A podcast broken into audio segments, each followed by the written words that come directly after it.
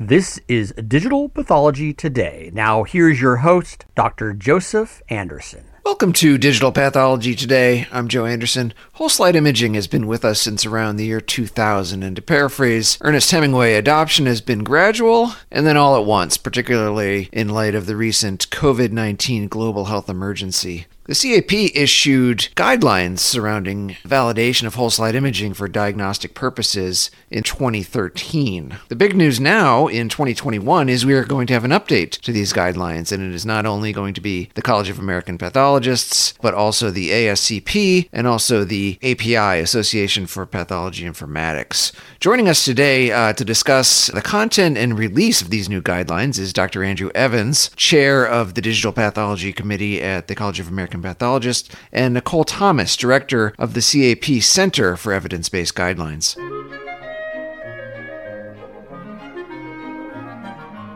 This episode of Digital Pathology Today is brought to you in part by the Digital Pathology and AI Congress USA. Discover how you can utilize AI and digital pathology to advance your pathology practice to enable enhanced patient care and further drug discovery at the virtual Digital Pathology and AI Congress USA, May 26th. Listeners of the Digital Pathology Today podcast can save $100 on their registration through the link on the podcast website. Visit www.digitalpathologytoday.com and click on the Digital Pathology and AI Congress USA link today.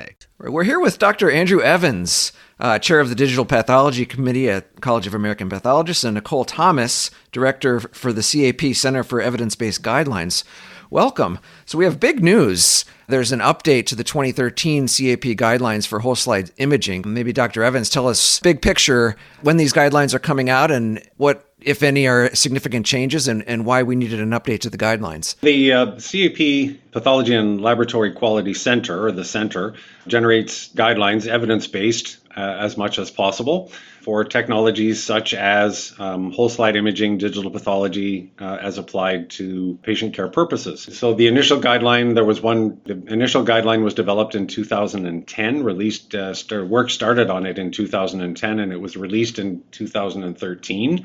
And there were 12 recommendations that would provide laboratories with guidance on the fundamental question that needed to be addressed when you're implementing a new technology such as this, which is what needs to be done to validate a whole slide imaging digital pathology system for patient care use. As I said, there were 12 recommendations that came from that. In terms of impact of that guideline, there have been close to 12,000 separate PDF downloads from the Archives of Pathology and Laboratory Medicine website.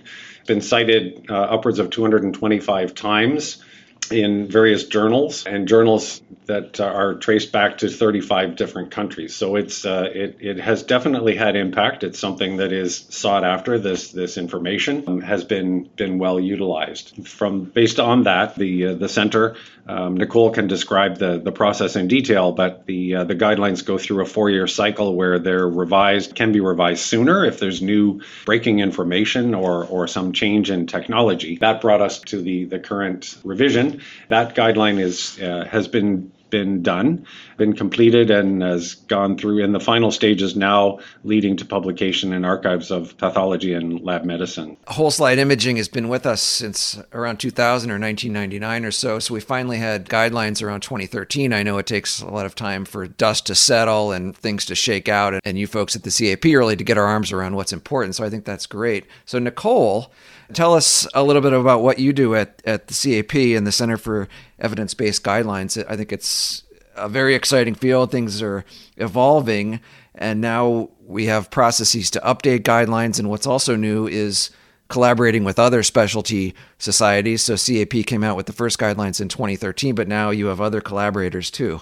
Yeah, it's a very busy and fascinating time for evidence-based guidelines, and I'm really happy to be the director of the center at the CAP. So what I do is I help our guideline committee, the ones that actually have oversight of all of our panels, determine which topics we should address, and then figure out how to get it done operationally. For this guideline in particular, we're really happy to have collaborated with a couple of other organizations. One of the things we do when considering topics is also think about who we might work with, because obviously we want everybody to be on the same page. And if we're in the same space, there's no need for guidelines to come out from separate organizations if we can tag team together. And so that's been our approach the last few years at least. And for this guideline, we really think about who are all the stakeholders in the space. And so we teamed up with our partners, ASCP and API, and a lot of times staff and members alike are members of multiple organizations. And so we thought we have great synergy, we have a lot of the same audiences, and this guideline would apply to the broader population. So that's how we selected those two collaborators for this time. Okay, yeah, that's a good point. You know, as medicine and pathology evolves and the various stakeholders evolve, there's no need to reinvent the wheel or to have competing sets of guidelines. I've noticed this also in the guidelines that CAP has been involved with for breast cancer, for example. CAP and ASCO are working together. And for lung cancer, you're working with the International Society for Lung Cancer and so on, and for colon cancer even. And so it really is a multidisciplinary approach and a multi-professional society approach. And often these guidelines come out and they have bullet points, or they may be seen as kind of pithy and hitting the high points, but there's a lot of work that goes into these guidelines. So maybe give us an overview of what the process looks like to come up with these guidelines. I'm sure it is a multi-year process. It involves poring over the literature, coming up with best practices, getting the experts, on the committees, allowing them to meet in person and online. So what does the process look like? Sure. Well, it all starts with a topic, and anyone can submit a topic. You don't have to be a pathologist. You don't have to be a member. We have a place on our website where you can submit an idea for the Center Guideline Committee to review and address. And once we understand what the problem is that we're trying to solve, and if we think that a guideline is a good way to solve that problem, we will decide what the scope is, what our key questions for the research are, and figure out the appropriate panel members. A lot of times we have subject matter experts, but we also include patient advocates or others at large who may not necessarily be pathologists, but would play a role in being a part of either the implementation or our end users of the guideline. We form, after we come up with our research questions, or key questions as we call them, we will have our medical librarian perform a literature search. We use this process following the National Academy of Medicine standards. That's one of the big things in the guideline world that you try to follow. And so it requires a literature search and a systematic review. And so our members on our panels all participate in the systematic review. Oftentimes it starts with thousands of journal articles, and you whittle down using the outcomes that you've selected ahead of time to figure out what would answer the research questions. And you come up with a lot of evidence tables, and you pour over all of the data from those tables that came from the studies. The panel meets to determine what the draft recommendations will be. After that, we have an open comment period. Usually it's about 2 to 3 weeks. We send all member email blasts, press releases, use the social media to try to get all stakeholders to provide feedback about those draft recommendations. And so that's really important in panels to understand what the acceptability of the statements are, if we'll be able to implement them, and just think about things after having been in the weeds for a while. And then once we get all of that feedback, the panel reviews all of the evidence again, reviews all of the comments, finalizes the recommendations and draft the manuscripts. There's a big approval process, and then we publish, usually in the CAP's journal, which is Archives of Pathology and Laboratory Medicine. And then we go into the procedure of maintaining and monitoring. So as Dr. Evans mentioned, tracking if individuals are aware of the guideline and if any practice changes have come out through the use of questionnaires that we developed, tracking things like citations and tweets and social media impressions and things of that nature. It takes about 2 years, sometimes upwards, and our chairs or co-chairs are usually involved before the panel is even developed. But yeah, about 2 years or so to develop. You mentioned social media. We certainly live in interesting times, and we're on a podcast right now. Maybe just one more question before we get back to Dr. Evans. So roughly what would you say is the spirit of the guidelines? I've heard it said that it's guidelines, it's not guide laws, right? It's not regulations, it's more of best practices, and really a way to elevate the quality of what we do and to better serve doctors and patients. But how does it play into regulatory matters, maybe for lack of a better word, and maybe the laboratory improvement program and the inspection process for CAP? Are laboratories bound to use these guidelines? Are there penalties if they don't? Or are we just trying to be a resource at the CAP for our members? Yeah, that's an excellent question. We get that question a lot. So evidence-based guidelines are just that. They're guidelines that are used for making clinical practice decisions.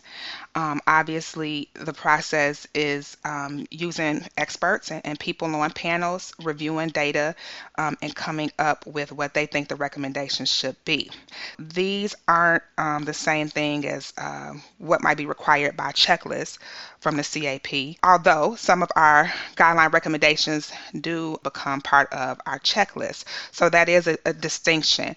Now, we believe that these evidence-based guidelines should be followed, but there's always individuality that you have to look at. There are always situations where you should use your expert opinion in how to handle particular things. So that is a distinction, but it is based on evidence that is reproducible and as part of a systematic review. It's really giving people a chance to look at the same evidence to try to come up with, and we will hope that if somebody did the exact same things we did, looking at the exact same papers we did, that they make a very similar, if not the same, recommendation.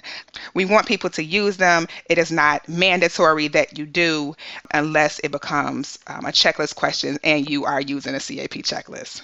Okay, so this kind of represents, you know, as you said, evidence-based guidelines and really an assemblage of all the top experts and really distilling down all of those learnings and knowledge into some quantifiable guidelines. Dr. Evans, so before we get into really the heart of the meat of these guidelines, maybe give us a rough overview of what you do on the Digital Pathology Committee at CAP. I've been the chair of the Digital and Computational Pathology Committee at the CAP for the last 4 years, and prior to that was a member of the same committee since its inception in 2010. That committee basically serves as a resource, a guiding resource for the CAP, and particularly the Council on Scientific Affairs and related committees within the CSA. It functions as a resource for implementing this technology for a whole variety of purposes, whether it's research, teaching, education, or clinical use. We've been involved in a number of different projects, and one of the big things is, of course, best practices, because this is while the technology has been around, whole slide imaging, digital pathology has been around since 2003, so we're coming up on pretty close to 20 years. So it's not brand new, but for many laboratories, it is new. There's no question when you implement it for patient care, it's disruptive. It alters workflows. So there is a lot that goes into navigating that adoption curve for digital pathology. And that's been the major role that our committee serves and will continue to serve.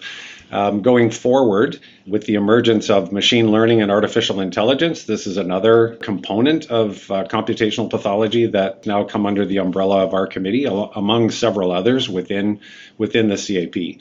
The overarching role is for us to act as stewards and as a resource for the CSA and CAP member laboratories for this technology. It's good to keep those timelines in mind, and certainly new technologies evolve.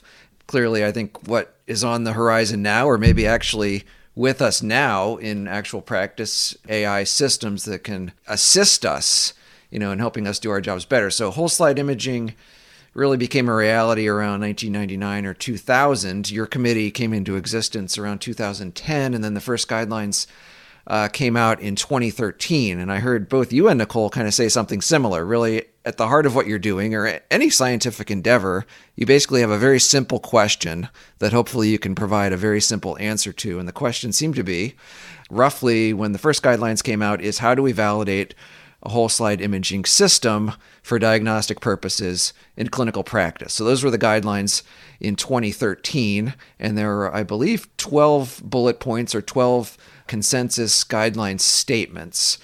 Take us through the high points of that, if you could. It seemed to me like it was about 60 cases validated, comparing glass slide approach with a light microscope, and then comparing those to the results you would get doing this digitally.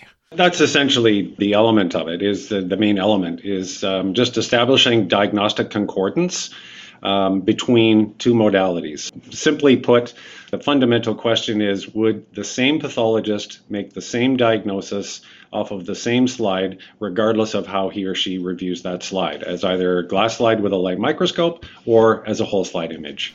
Okay. Where it kind of gets interesting to me is, I mean, I think you have to make it general, because there's so many, there's almost an infinite number of use cases, and there's many different components to it.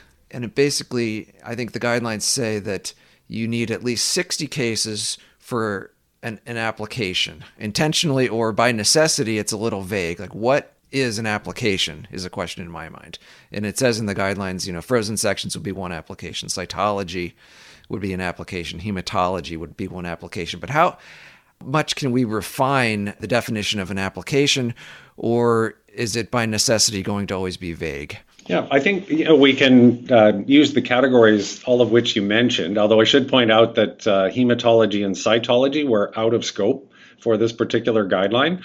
So the use cases or applications that we focused on were the sort of the bread and butter applications for surgical pathology, which is frozen sections, consultation, quality assurance activities, and primary diagnosis.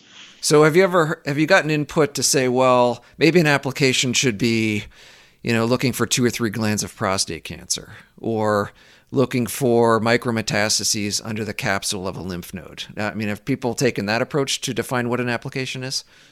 People certainly have gotten that granular, but I think it's better to take more the 40,000-foot view that we described before. So to describe these umbrella applications, and then within each of those, there are, of course, certain things that you're going to be doing that would require a more granular assessment. So, for example, if you're going to implement a whole slide imaging system for frozen section coverage, remote frozen section coverage, then as part of that validation process, you're going to want to make sure that you study cases that are relevant to the application and specifically to the institution from which the frozen sections would be arising.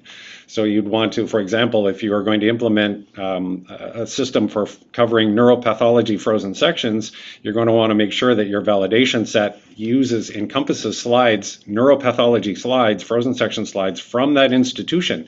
You're not going to want to take dermatopathology slides from another institution, because it's not the same, technically speaking, it's not the same application or use case.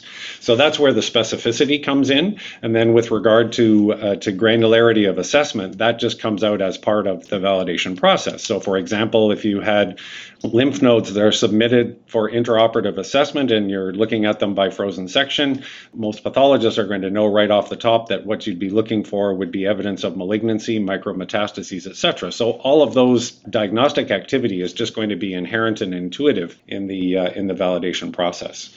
I mean, I think it is important to note a potential criticism of the guideline, if you will, has been that it's too prescriptive. Why are you providing exact numbers, et cetera? And I think generally it's fair to say that all of us pathologists are very detail-oriented. We like numbers, we like cutoffs, we like performance benchmarks, we live and breathe it every day.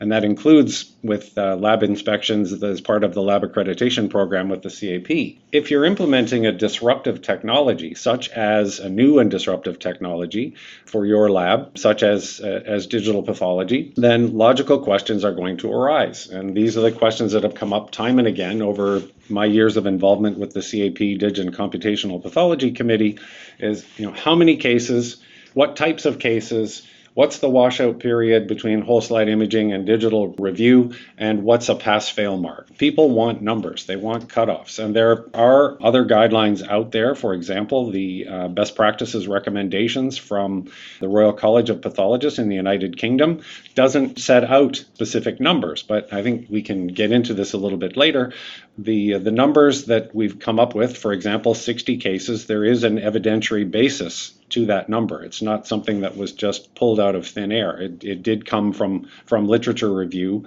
and assessing concordance rates stratified by the number of cases that were studied in validation sets. And since the original guideline has come out in 2013, there have been a considerable number of new studies that have come out that have used the 2013 guideline and others. You know, as part of these publications, the numbers of cases in the validation sets were stated, and then you can then compare and stratify with respect to concordance and then come up with the number of recommended cases, a minimum number to reach a particular concordance target. And this is where the 60 cases arose. That's how it was developed. And so this also applies to other aspects of the guideline where there are specific numbers. This episode of Digital Pathology Today has been brought to you in part by DJT Solutions, your single source for all your digital pathology requirements, from consultation services to system requirements, including installation, training, and life cycle support. Since 1995, DJT Solutions, we are your best choice for your best results. Yeah, I think that's interesting, and I wholeheartedly agree with you. In my experience, people want guidelines, people want numbers, they want cutoffs, they want hard data, and I think there's always going to be different personalities involved. And I think as physicians and scientists, really, it is incumbent on us to devise our own experiments, but I think guidelines have to be practical and have to offer hard solutions to people, or at least hard recommendations that are easy to follow.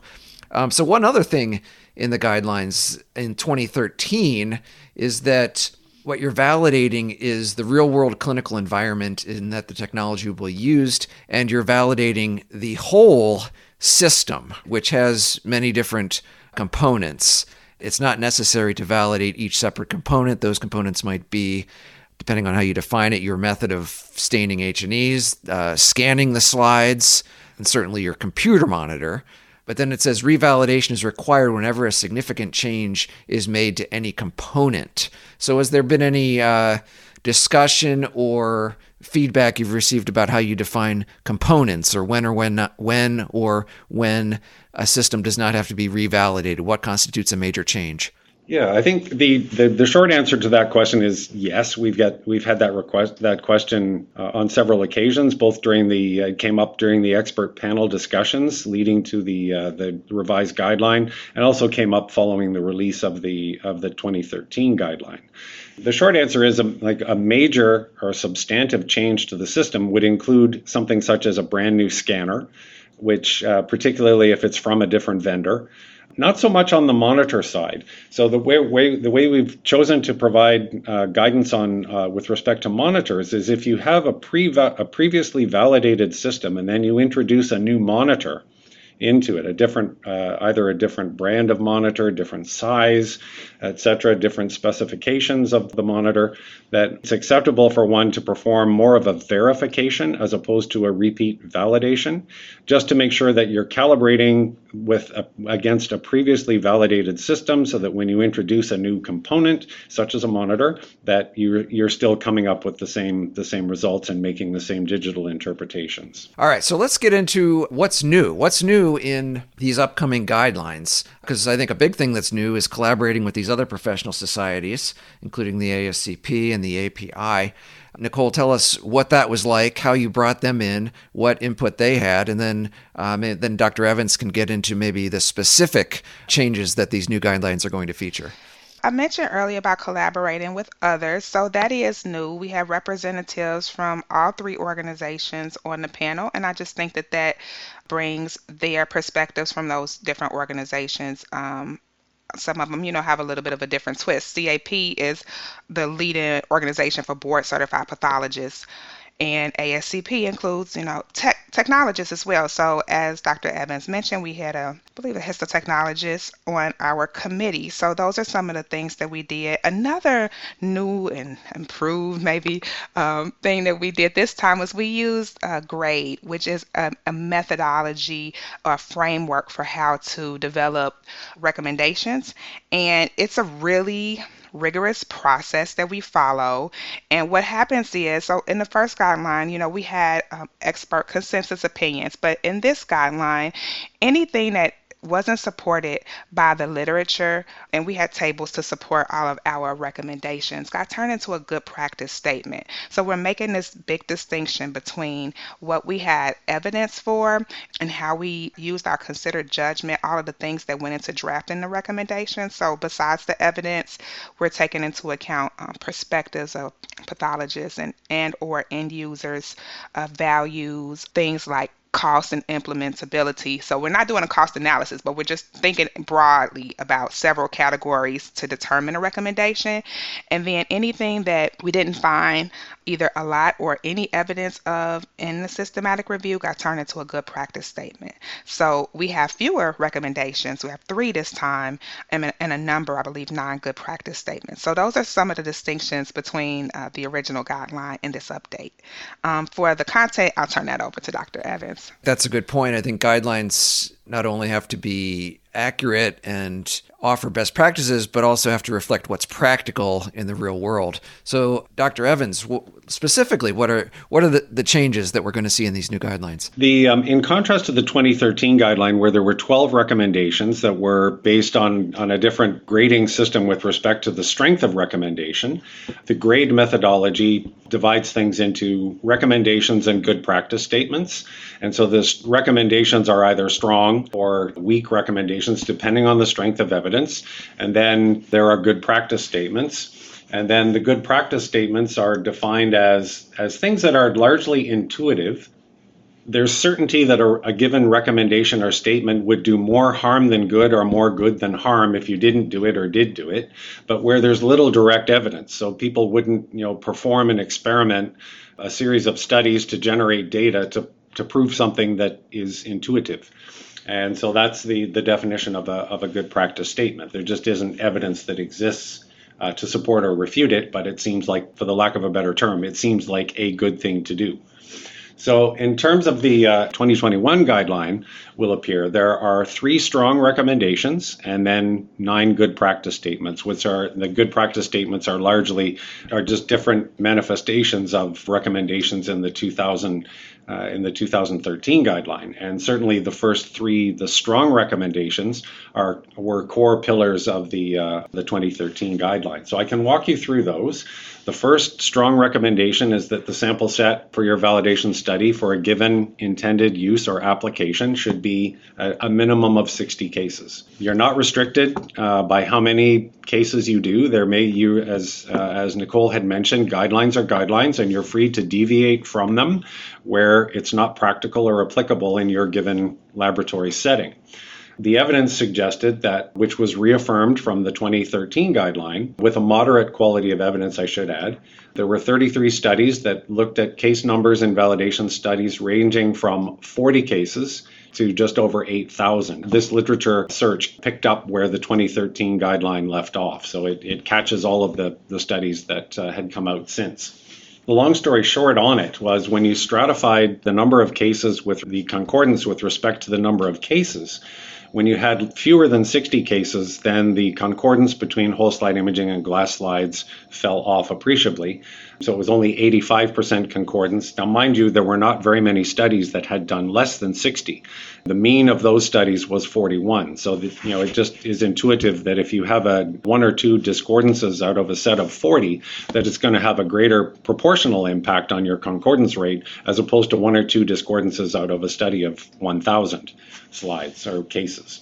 So that's where the number came from, and that going above 60 cases did not appreciably or significantly increase the concordance rate. So that was the evidentiary basis for the recommendation of 60 cases. The next strong recommendation was the concordance between digital and glass slide review for the same observer. That is the same basic recommendation from the 2013 guideline. However, it was updated with one significant component.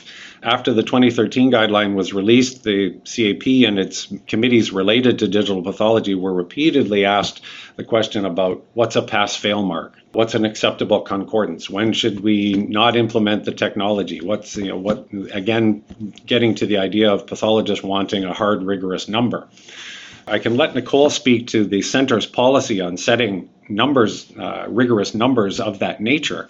But what we as an expert panel decided to do was to review the concordance rate for 33 studies that had data that could be assessed with respect to concordance for intra-observer, where the same pathologist reviews the slides with a washout period by both glass slides and whole slide imaging. The mean concordance rate for 33 studies was 95.2% with a range of 91 to 97.1%. So the important point to recognize here is that 95% is not a pass-fail mark. Ideally, you would want 100% concordance if you're going to implement some new technology, but that's not realistic. It's not going to happen, and it doesn't happen actually if you were to do an intra-observer study with the same pathologist reading glass slides, the same glass slides on two different occasions. You won't get 100% agreement if the cases have any degree of difficulty associated with them. So the way to interpret the 95% number, given that it's not a pass-fail mark, is that it's seen as the average. So if your concordance rate for your validation study falls below 95%, then you are, technically speaking, you would be below the published average. You know, I think the take-home point here is that if you have 98% concordance, it doesn't mean that you don't have to look at your sources of discordances or discrepancies between the two modalities. In fact, it's quite the opposite. So all discordances should be reconciled, studied, with respect to the types of cases that would be considered as being problematic, whether they would, for example, arise from just one outlier pathologist amongst a group where the rest of a group of pathologists completing a validation study had no issues, but there's one particular pathologist who had an issue with the whole slide imaging modality, which can certainly happen. And then most importantly, whether there are correctable histology or whole slide imaging scanner issues that can be addressed that would have contributed to falling in air quotes below average, below the 95% mark. So again, to underscore, it's not a pass-fail. It's just it provides you with a benchmark as to what most laboratories that have published these studies, what they have achieved. Then finally, the last strong recommendation is with respect to the washout period. And so that describes the length of time between either glass slide review and digital slide review, or digital slide review and glass slide review, depending on the order in which you complete the study. Again, the quality of evidence was moderate. So this recommendation was reaffirmed from the 2013 guidelines. So there was no new evidence to support any type of substantive change.